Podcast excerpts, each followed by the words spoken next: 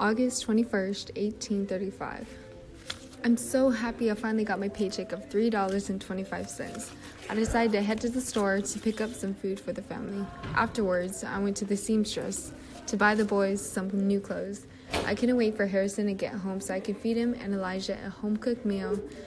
Harrison should be coming back real soon. I have to be ready for the news if he got a job or not. If he didn't, I want to encourage him to not lose hope. It seems like the sun is shining brighter than ever. Maybe it's because my life seems to be finally turning around.